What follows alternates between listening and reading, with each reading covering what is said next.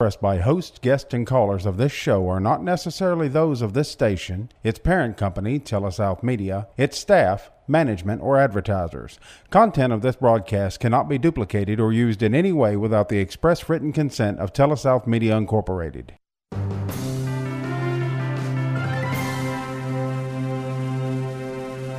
Now join us for Advisors Roundtable with your hosts, certified financial planners Greg Cooley and Bubba Labus. It's professional advice for your life. Welcome to the Advisors Roundtable. Certified financial planners Bubba Labus and yours truly, Greg Cooley, with you right here on Super Talk Radio. So, Bubba, of all the people who are listening now, whether they're at home, the office, in the car, streaming us anywhere in the world, what do you think their top five or six financial worries are? You know, if, if we were to just stop somebody at a at a four way stop and say, "What are you worried about financially?" You know, is it uh, the, balancing the checkbook? Is it having enough life insurance? Do they know anything about their four hundred one k? What? So, uh, number one, I'm going to say it's going to depend on the age of the person that you ask, right?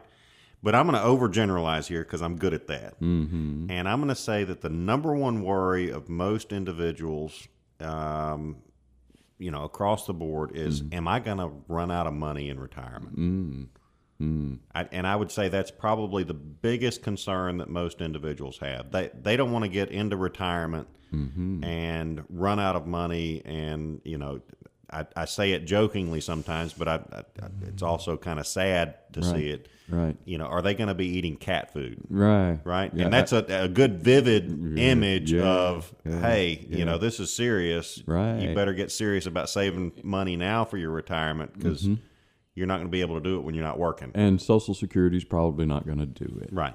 Right. So some of this, most of this, is going to be up to me. Most of my financial decisions are up to me. Right. So we take that number one worry, which is, you know, what am I going to do in the future, and have, I do I well, will I have enough resources to get me through?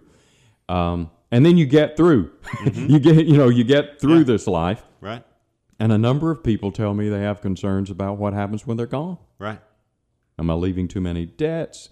What's going to happen to my assets? Mm-hmm. Which brings me to our guest today, Amrit Spites, who's an attorney with uh, Spites Law Firm down there in Tupelo. It's always great to have you around, Amrit. Thank you. Good morning. Uh, good to have you on the show too. And today I want to go into um, uh, some of the estate questions, uh, real estate closing questions, stuff like that that people normally ask you. But I'm going to ask you that question from the point of view of a lawyer. Uh, when people uh, sit down, they come to see you. Uh, you're not out chasing ambulances. You're not one of those, right? Correct. People coming to see me for transactional work. right, so they come in they and, and sit down to see you. Um, related to their estates and, and the next generation, all that stuff. What are their, their major concerns? What are their major worries? What do they, they want to come see a lawyer about? Well, I think their major concern for most people, and again, this is generalized because your age group makes a big difference in what you're looking for in an estate plan. But no matter your age, you don't want your descendants fighting over things. You want to save up and leave up something for the next generation, but be as clear as possible. Okay. Do you see fighting? Do I see fighting? Oh my heavens! Well, this is a radio station, so I won't go into too many details here. But um, yes, we see some fighting. Yeah, yeah. And sometimes it's over significant things. Sometimes it is And sometimes it's the most minor, trivial. minor, tri- yeah, yeah. A mustache cut. I- The indeed. kitten. You know, that sort of thing. Mama's necklace. Who did she really want to have it? Mm-hmm. Yeah. And so, in order for I've done a good job with my children Mm-hmm. on this because I each each and every single one of them I tell all of them that they're my favorite. oh, really? Yeah, so I know that one day there's going to be a big squad. Well, Dad said I was the favorite. no, he said I was the favorite. I thought you said you were doing a good job with your children. And, and sometimes uh, people do come in and say, you know, now mom told me this, and somebody else, no, now mom told me this. But if mom didn't write it down, right. that mom told me thing is not really that significant from the point of the law, right? That is not significant. The best advice I can give somebody is after we create your will and create your plan, mm-hmm. is to have a conversation with the entire family. Mm-hmm. It should not be a surprise. We don't need to have a reading of the will and everyone just have complete shock over what's being said. Ah. Mm-hmm. Yeah. Unless you get into that sort of thing. exactly. I I did have sometimes people ask that we have a reading of the will and don't tell so and so I said this. Well, that's going to be interesting one day. Yeah. But um but my recommendation for a peaceful happy family is to write it all down and then have a family meeting. Okay. All right. So, would you suggest we have this family meeting while you're present?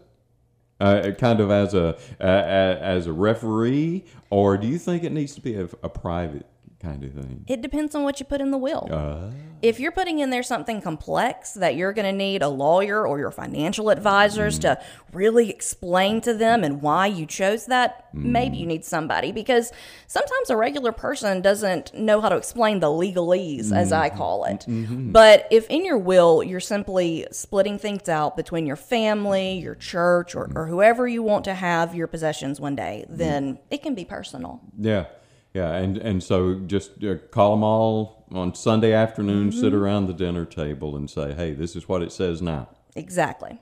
Maybe I had one previously, and everybody thinks they knew what it said. And your mom and I are richer than you thought we were. that that would be a great conversation with Maybe not go into too many details about the amounts um, over a meal, but yes. Yeah, yeah. Uh, or you know, we've uh, we're one of those people. Bubba says they fall into two categories. So you got the one category of the people who really will eat the cat food so that the next generation can have a lot of money, or they'll they have this attitude. You know, I put you through college, dude. You know, I helped you out with that down payment for the house and let you leave the house with a pretty nice car. Um, and so the rest of this is about me and mom. And if anything's left over, That's an important conversation to have. I miscalculated. That- that's what? What, what did you say? That's an important conversation to have as well because if uh, mom and dad have been living a really, really great life and kids are secretly thinking they're about to get a big inheritance, mm-hmm. they need to have their own financial plan mm-hmm. on their own. They don't need to be rely- relying on their parents. yeah, because you know uh, you can get that that impression mm-hmm. if mom and dad are going to Tahiti and then they're going to Hawaii and then they're going to Alaska and then they're the south of France and you're thinking, man, dad's loaded, and dad may be spending your inheritance. Right. Yeah, and you've been counting on it. Now, now, Greg, it's not spending their inheritance. It's not. It's, It's dad's spending- money. Exactly. There you go. And, and see, many times, don't people already get possessive of dad's money? They do. Especially as dad starts getting older, and that's why we need to have everything as clear as possible. All right. So what we're going to do is we're going to um, go up. We're up against a break and and go through the break and have people thinking about this. You know, uh, what are some of the nuances of my financial life that maybe I need uh, to really put down on paper? Because it'd be a good idea if you did that. Going to talk about that in the next segment of the Advisors Roundtable on Super Talk. Welcome back to the Advisors Roundtable on Super Talk Radio. Certified financial planners Greg Cooley and Bubba Labus with you right here today. Our special guest is Amarit Spites with Spites Law Firm out of Tupelo. Um, we're specifically talking today mostly about estate planning. So, Amarit, um, a, a couple comes to you and, and they, they, they say, you know, I need to get a will. How many people in their 60s or 70s walk in and this is the first one they've ever done? Almost everyone who walks in it's the first one they've ever done. It is surprising the number of people who don't think about it until some specific incident triggers them to go and get a will. And so nearing retirement often it is the process of retiring hmm. and they realize i'm retiring i need to make sure i have enough money to live on in my retirement hmm. and i need an estate plan Really?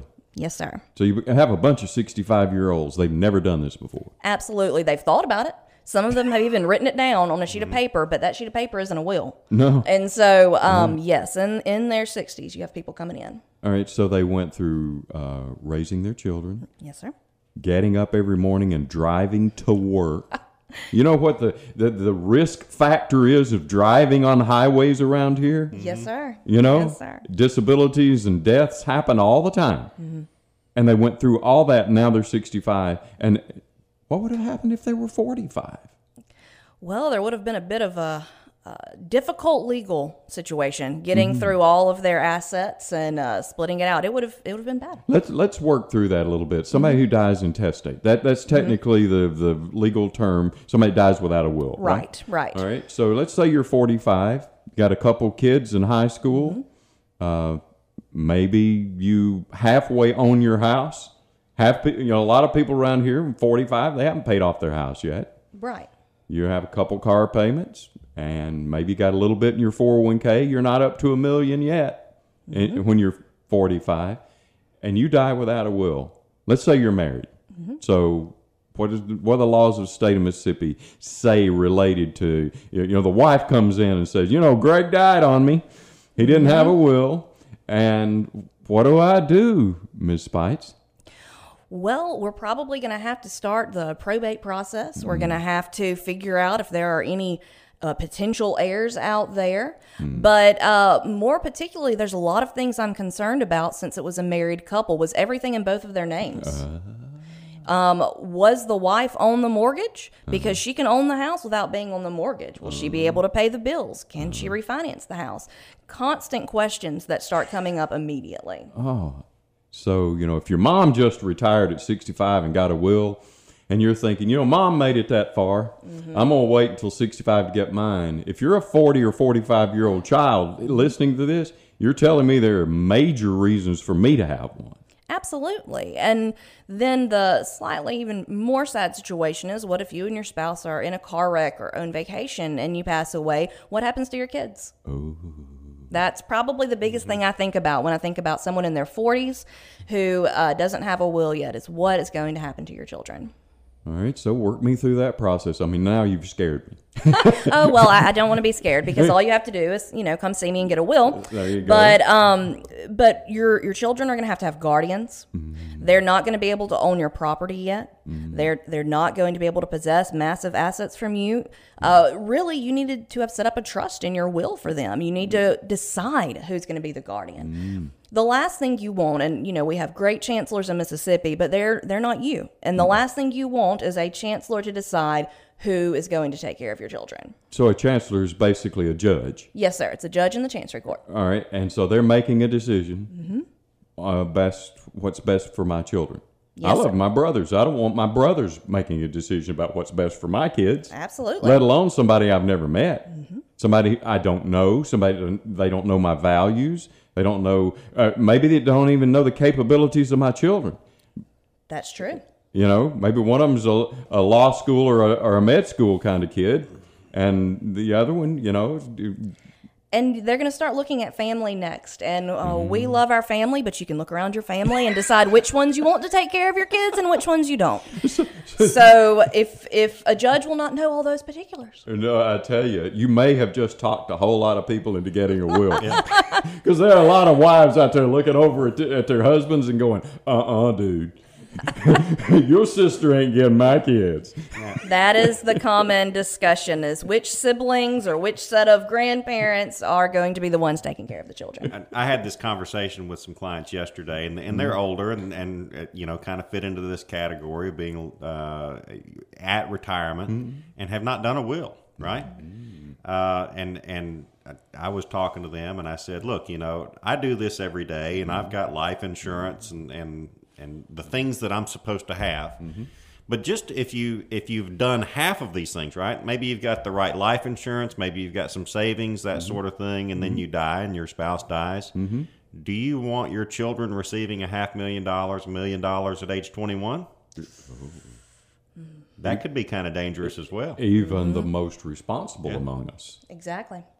You know, half a million dollars?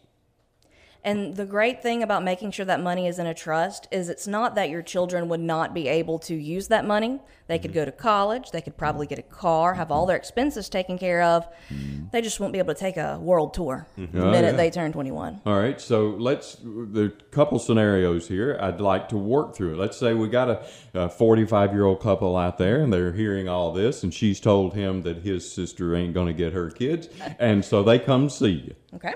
All right, and they do have in our scenario they have two children, one about 10, the other about 15. Mm-hmm. All right, so work me through the process. Can of- I can I back up a little bit? yeah. Maybe they should have done this at age thirty. Oh yeah, when they, they, had the should have done it w- way back when the when the kids. If this guardianship thing is really important mm-hmm. to us, we ought to do it when we have that first baby, Correct. huh? In one our of the first 20s or 30s. But in this situation, they've gotten to their 40s and now they've been shattered uh, and, and, and decided they're going to do it. They come see you. Work me through that conversation and questions you're going to ask them and information they need to bring you and other documents and all that sort of stuff. Okay. So when they're coming in, I will I will give them some paperwork because there are too many questions to go over right now, but the big picture I want to know is who do you want to get your stuff? Okay. Who do you want to take care of your children, um, to raise them? And then who do you trust to take care of your children's money? Because those may not be the same It might not, because one sister might be the most maternal person who will just raise those children like they were her own, but she never can quite keep money in her checking account. So you're going to want somebody else who has a little bit more financial sense to determine what's the best course of action with their money. All right, so let's talk about the legal um, uh, monikers we're giving these people. The person who is very maternal, that I want to take my kids to Sunday school and make sure they do their homework. What do we ca- what, call them in the document? She would be a guardian. She's going to be the guardian. She'd be the All guardian. right, so the person who's going to, you talked about a trust a minute ago. Yes, sir. Maybe putting my financial assets in there. Mm-hmm. What, what do we call the person in charge of the finances then? A trustee. All right, if you can't trust a trustee, who can you trust? Right? Exactly. That's right. And, and speaking of trusting them, there are laws related to how Bubba's supposed to behave as my trustee, right? There absolutely are. You have very strict, very high standards, and so you don't want to just pick anybody with to be your trustee. Okay. That's for sure. All right. And you're going to, there's going to be some instruction in there about how this trustee's supposed to behave and When what they're supposed to do for my kids. Right. So even if you don't think you're going to have a, a if you don't want to create a big trust and be a, a trust fund kind of family, um, if you have minor children, you pretty much have to have a trust. And mm. then you can put as many rules or as few rules as you want. At a bare minimum, we want to pick an age that the children will be able to access the money on their own mm-hmm. 25, 30, whatever you think's appropriate. 45. getting older, right? Or just they never get the money. It, it's mm-hmm. possible to do it that way. Um, and then you want to put some rules on there. At a minimum, we want to take care of the children's health and their education and basic welfare. But you can put as many extra rules on that as you want. Okay. So health. Yes, I. Mm-hmm. want them to get good health care. While I was alive, you know, I tried to keep the insurance going and I, I tried to take care of them. And when they had a sniffle, I, I and, and I want all that to happen. Exactly. All right. Um, education. Um, while I'm alive, I want to incentivize them. I don't. I'm not going to pay for you to go to State or Ole Miss or Tennessee or Alabama or wherever Right. and partay on my dollar. So uh, while I'm alive, I've got certain standards. Can I put those standards in this document? You can put as many standards as you want. If you want to be extremely restrictive about going to school or grades or um, having a job before you can get the money out, there are all sorts of rules you can put on there. All right. So you, you can basically kind of dream this up. Do you basically tell me, let's say I was one of those 45 year old people who came in, had a few assets, had some life insurance, had these two kids. Uh, do you tell me that I need to think that this, uh, the restrictions on the trust of uh, basically describing how I would be doing it if I were still alive? Is that a way to, to tell me to think? and and your parenting philosophy might differ. Some people Mm. are more flexible than others. If you are extremely strict and you know this is exactly how you would live, then put it in the trust. Mm. You don't. There's no reason not to. But if you are a much more flexible parent and you're saying, look, if they are healthy, Mm-hmm. if they have access to money for school by the time they're 25, they can have it. That's fine too. Okay. All right.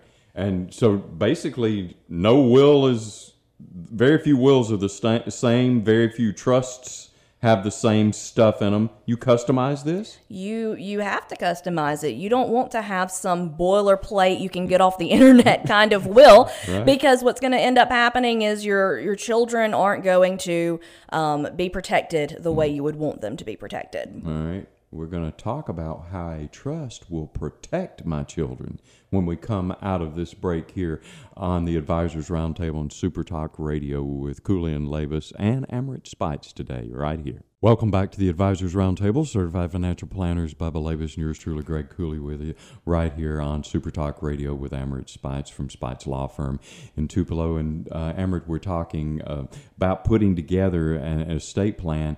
And you made a comment about how that wills and trusts can protect my children. Uh, are we protecting them from other people, lawsuits, themselves, or all the above? all of the above. So, um, trust money is protected from lawsuits and it is protected from other people who might want to convince you to do things with that money that you don't want to. If there are rules on your trust, uh, even some broad rules, that means that somebody in their potentially sly scheme cannot convince your child to uh, put their money somewhere they shouldn't. Okay. All right. So let's say uh, you're. We're going to move on to the 65 year olds now. Okay. Bubba. The 65 year olds are doing their, their uh, will, and they know the spouses of their two children, and one of them your mother doesn't like. Mm-hmm.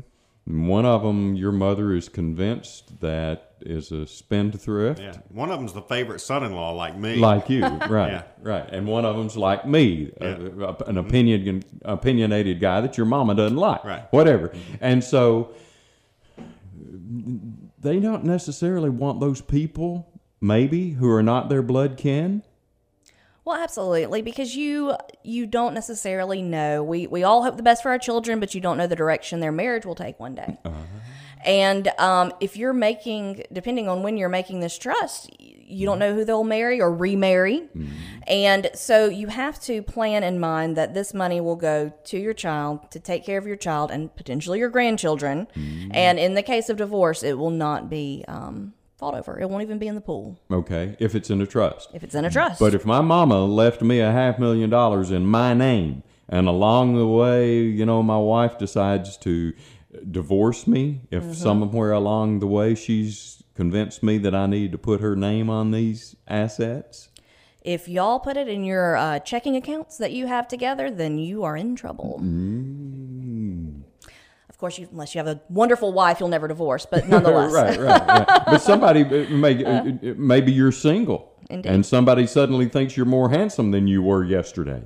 When we found out that now you've got a half million dollars, right?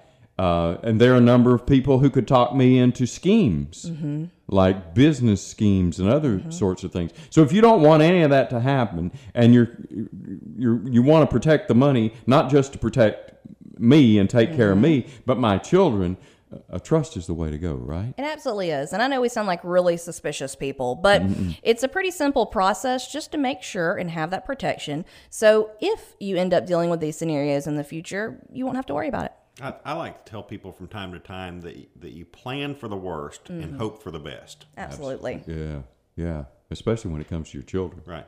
Whether we're talking about estate planning or, or wills or trust or what they're going to do after college, you you got all that. In You'll risk a lot for yourself, but you don't want to put those risks on your children. Say that again. That, that that's very profound. You'll risk a lot for yourself. Yeah. But you don't want to put those risks on your children. No, you won't. Uh, and most people want. You know, when they think about it, they say, "Oh, I'll take this hundred dollars, and you know, I'll, I'll spend it on such and such." But that hundred dollars, if you're thinking about it from the point of view of already belonging to your kids Absolutely. or your grandkids, then you- you're going to be more restrictive and careful. Um, and concerned about it, uh, and and so uh, the other thing I think r- uh, related to selling a trust to somebody is that it may protect me from me.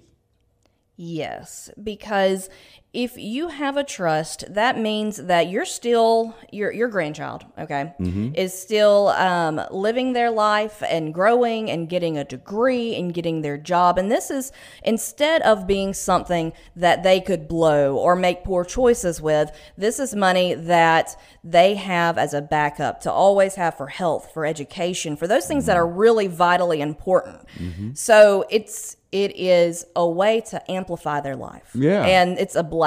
Yeah, yeah. And, you know, if I'm one of those people that from time to time makes poor choices mm-hmm. with my monetary decisions, Yeah.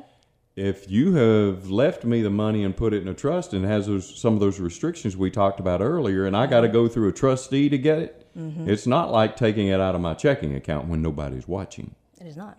And so it helps with the accountability thing, doesn't it? And if you have a slightly more flexible trust and a mm-hmm. trustee who really has their head screwed on straight, and your child or grandchild can make their case to that trustee for how exactly this will help them, mm-hmm. then maybe they'll get their money for their project. It, if it falls into those flexible rules and mm-hmm. they can convince this trustee, then it's, it's open. Because not every uh, idea for a new business is a harebrained idea. Exactly. you know, sometimes it's actually legit.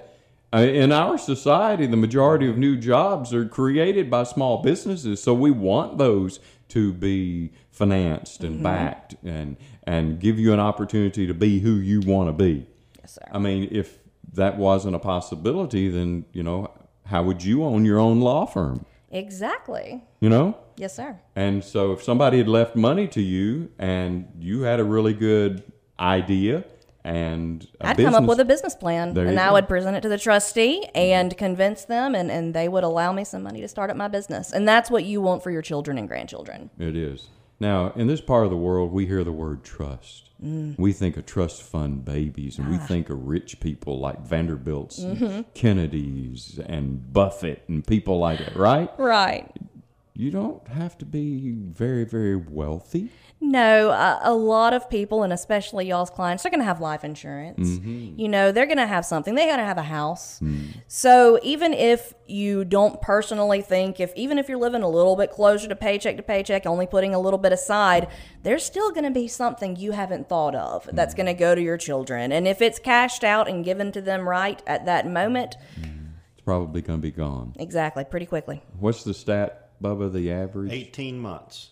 The average is 18 months is the average that most inheritances are spent. They doesn't matter the size. yeah. It could be ten thousand dollars. It could be a million dollars. The average says that eighteen months those inheritances are spent. You know, there are a lot of people listening to us, and they're thinking, "There's no way I could blow a million dollars." I can help you blow a million dollars this morning. I, yeah, I, I can do it could. before before lunchtime.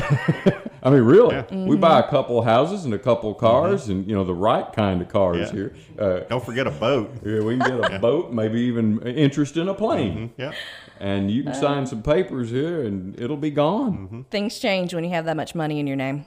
yeah. Yeah, your perspective changes, Mm-hmm. doesn't it? Yeah, it really does. So you're talking to these 65 year old people, and they've never done a will before. Mm-hmm. They probably have different set of documents that they need to bring to their initial meeting with you than the 45 year olds do. Well, one thing that I'm looking at with your 65 year olds is we're creating a will and we we might create a family trust, but I want to make sure that they can avoid the expense of probate if at all possible. Ah. So what I'm going to start looking at with that age group is making sure that they have beneficiaries listed on everything, on all of their accounts. Um, that they have someone else, a life estate with their house, or somebody else listed on their house, so that all of their assets also belong or will immediately go to someone else so that they can avoid. okay. Talk about the cost of probate. What does that cost? yeah. Well, um, an inexpensive one I heard of recently was about three dollars, and that's on the low end. And I, I think most people, including myself, would find that to be a pretty large expense. And when you compare that to the somewhat lower cost of just sitting down, having a meeting with an attorney, and planning ahead of time, hmm. it's it's not really a comparison. So the incentive to avoid probate is maybe cost related. Mm-hmm. It's also Time. time, mm-hmm. right? Correct. So you typically estimate six months to get through probate, but that's when we're not dealing with restricted courts due to COVID and cases being behind from when they were shut down. Hmm. It would be extremely tough. and six months is uh, probably where things go fairly smoothly. Bubba and I are not mm-hmm. into it over what mm-hmm. Grandma had, Right, right. and we start challenging one another and all of those sorts of things, and all you lawyers get rich and. Uh, Yeah. really, it gets expensive. It is, and and like I said, three thousand. That's the lower end. That's a simple estate where where they actually had a valid will, where everything was clear. We're not talking about a contested will. Okay, so you can help me try to avoid that with trust and with uh, titling assets Yes, and uh, you know uh, use your number three thousand dollars to go to probate and six months out of somebody's time, the Minimum. executor, or a few documents Exactly. and a few hundred dollars maybe. Yes, sir. So why am I avoiding it? Is it that I'm admitting the fact that I may die one day? I, I think a lot of people just find it to be a depressing conversation, hmm. or either a depressing conversation, or what I hear a lot is my family wouldn't fight. Not my mm-hmm. family. They love each other. Uh, uh. and they do. But uh, just because they love each other doesn't mean they're going to have to go through the time and expense to go to court. Mm-hmm. So you need a little bit more than love to uh, to have a peaceful ending and transition to your children. Yeah, yeah. My dad, who was a retired minister, used to say, "You ever heard about people fighting in a church? If they'll fight in a church, they'll fight at a courthouse, mm-hmm. Absolutely. especially over money." And you think they want, and you think everybody's okay, and maybe your kids seem to love each other, but mm-hmm. what about all those in-laws? Right. you And- know, they get along. Definitely not. Mm-hmm. and um, one thing that I find a lot is people saying, well, you know, look, I'm just a country boy from Mississippi. I don't have anything. Mm-hmm. And I hear that a lot. But if you have a house, mm-hmm. how is the house titled? It is mm-hmm. not automatically going to go to your kids unless you prepare in advance. That life insurance policy, most people might not even think about it, but if life insurance, it doesn't always go straight to the person. Sometimes it, it gets twisted up there. So. Yeah, uh, there are a lot go of to the people. estate. It may go to the ex spouse because you never changed the Exactly. Yeah, you may never changed the beneficiary. Yeah, You might have a checking account where you're the only name on it. And you're the sort of person that kind of hoards their money. And so you, you have 30, 40, $50,000 sitting in a single checking account. If it only had your name on it, they're going to have to go to court to get in there. and then it will be divided up in children's portions, right? Absolutely. So I thought automatically it's going to go to my wife because she's my wife. She may get a child's portion of some of my assets that were mistitled. Exactly. Uh, a lot of things to think about there. Uh, I hope we have spurred some of that thinking in you as you listen to the Advisors Roundtable on Super Talk. Hang in there with us for one more segment because there are a couple more juicy things we want to talk about right here on Super Talk Radio. Welcome back to the Advisors Roundtable on Super Talk Radio with certified financial planners Greg Cooley and Bubba Labus. And today our special guest is Amrit Spites, who is an attorney with Spites Law Firm, and uh, here today to talk to us about estate planning. So we've talked about wills and we talked about the need to retitle things and trusts and, and guardianships for children and all that stuff. What if I own a business? Oh, wow. You have to mm-hmm. plan for that too. Mm-hmm. No one thinks about their business. No, that's the In- reason I wanted to spend an entire segment on this. in their head, they know what they want to happen with their business. They think, well, my business partner's going to take over. Or they think, well, my son, he's been growing in the business. He he would take over my portion. But that is not assumed. Okay? So what I suggest everyone do is create a business succession plan. It- Okay. it's kind of like an estate plan, but for your business. Okay. And um, most businesses in our area are LLCs. Okay. All right. And with an LLC, you have to create something called an operating agreement. And in that operating agreement, you create the rules for your business. Okay. And one of the rules needs to be if something happens to a member of this business, what happens to their share? Okay. All right. So let's just say Bubba and I owned a Tiddlywinks business, you know, and we're doing real well, and it makes uh, uh, A billion dollars a year. Oh yeah, Wh- while we're dreaming, Yeah. right? Let's just say each one of us make a thousand, a hundred thousand dollars a year. It's a, Okay. a decent little business on the side. We got a couple of employees, all that sort of stuff, and we're floating along here. We've been doing this for you know 15, 20 years, and I suddenly don't wake up this morning. I die in my sleep. All right. If it's an LLC, the operating agreement would do what? That would tell you what happens to the business and who gets the remaining shares. Okay, so Bubba owns 50%, the 50% Mm-hmm. share ownership or whatever of the LLC, and I owned the other 50. Yes, sir. Did Bubba go into business with my wife? He did not. He loves her and he likes her, Oh, yeah. Right? All right. But he went into business with me. Yes, my capabilities, my knowledge, my experience, my contacts, all that sort of stuff. Mm-hmm. That's who he's in business with here. Now I'm gone. My 50% belongs to my estate. It does if your operating agreement did not specify. Most operating agreements have some somewhat vague rules you can try to follow, but that's why, just being honest, if Yeah. you get your operating agreement off the internet, you probably haven't studied it enough to really know what it's saying. Right. But uh, that's why we would create an operating agreement that clearly stipulates what should happen to that portion of the business. All right, so now from Bubba's point of view, Mm-hmm. what does Bubba want to happen? He doesn't necessarily want to be in business with my wife or anybody else, Right, if right. I'm not here, probably. And he wants to have the whole shebang now. Sure. So, my recommendation is to put in your operating agreement that when a partner, and we're having a 50 50 partnership here, we're discussing, when one partner passes away, the living partner uh, has the option, typically 30 to 60 days, to buy out that portion of the business and to give that amount to their spouse. Okay. That is my recommendation. And that's probably what my wife wants to do. 'cause She doesn't want to run a tiddlywinks business. Mm-hmm. she does not. She'd rather have Bubba's money. Right. And and a lot of businesses, uh, the owners are kind of not not always have that kind of cash flow, and so that's when they need to come to their financial advisors and possibly get a life insurance policy. Okay. Where the purpose of the life insurance policy is so that the remaining owner of the business can buy out that spouse. Okay. And we'd put all this in our operating agreement. Sure would. Would we kind of uh, beforehand work out how much it was going to cost? How much my wife would get? Like a, uh, uh, some kind of multiple of Mm-hmm. sales or profits or something like that. You could come up with a system on your own, but you might want to hire a, put in your operating agreement to hire a business appraiser. And uh, and if there's a dispute over how much the business is appraised for, you could get a second and come to a middle ground there. All right. So in my example, Bubba and I were each taking on a hundred uh, a hundred thousand dollars a year. Mm-hmm. All right. Uh, you know, how much would you pay for an income stream of a hundred thousand dollars a year? Well, that You is know, a, that's a good question, That is a good it? question. Yeah.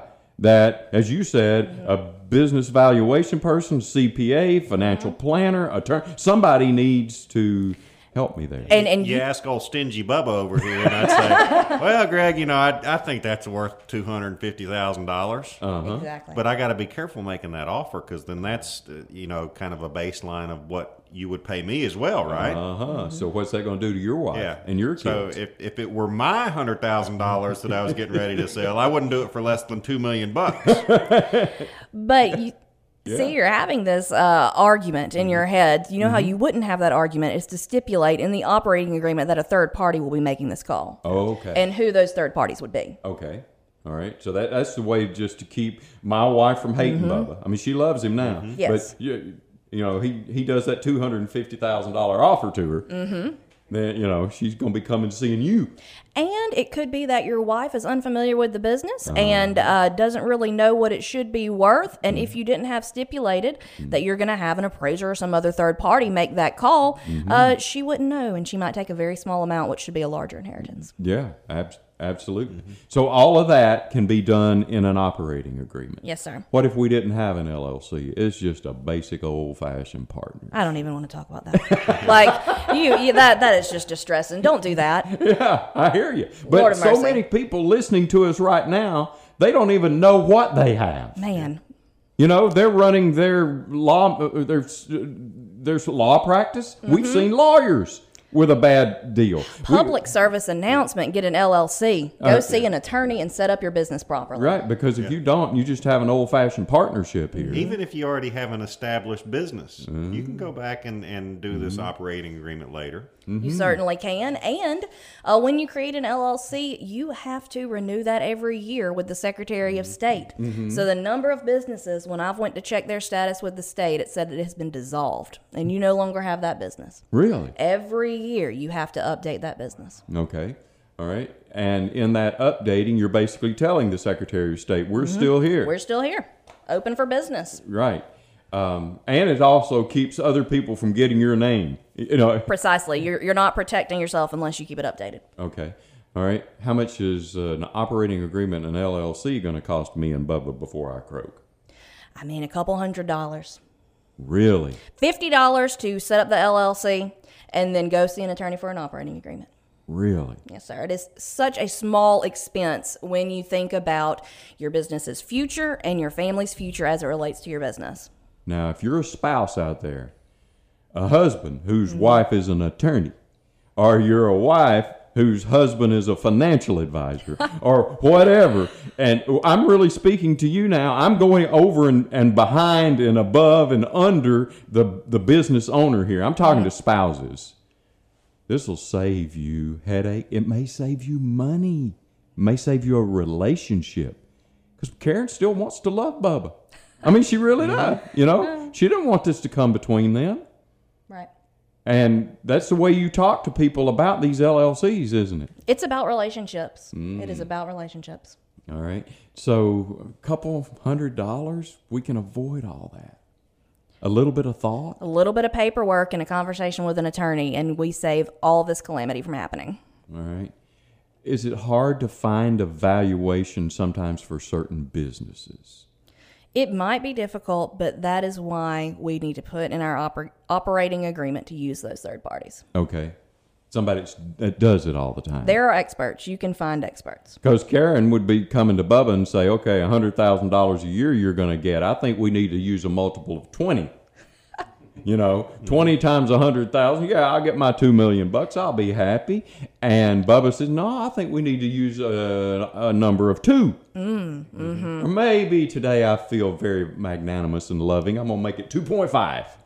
Don't allow any of these arguments to happen. No. Put it down on paper. Say who's going to make these decisions, not either one of you, and um, and how this business will continue to grow in the future after you're gone. Yeah, I, I agree completely. It's always good to uh, have people who are experts in fields here on the Advisors Roundtable uh, with us. And it's great to have Amrit Spites with us today and uh, from Ti- uh, Spites Law Firm to talk about estate planning and wills and trust and operating agreements. And I hope you've been spoken to as you listen to us uh, have these uh, these conversations. Amrit, great, uh, great. Thank you. I appreciate you. Thanks for being having here. me. Yeah, we'll do this again. And uh, Bubba, you know, uh, here at the Advisors Roundtable, we're always wanting to give advice, and sometimes we don't have to give it all the time. That's right. We just sit back and listen to somebody else who's an expert uh, do that for us. Thanks a lot for listening to us on the uh, Advisors Roundtable at Super Talk Radio.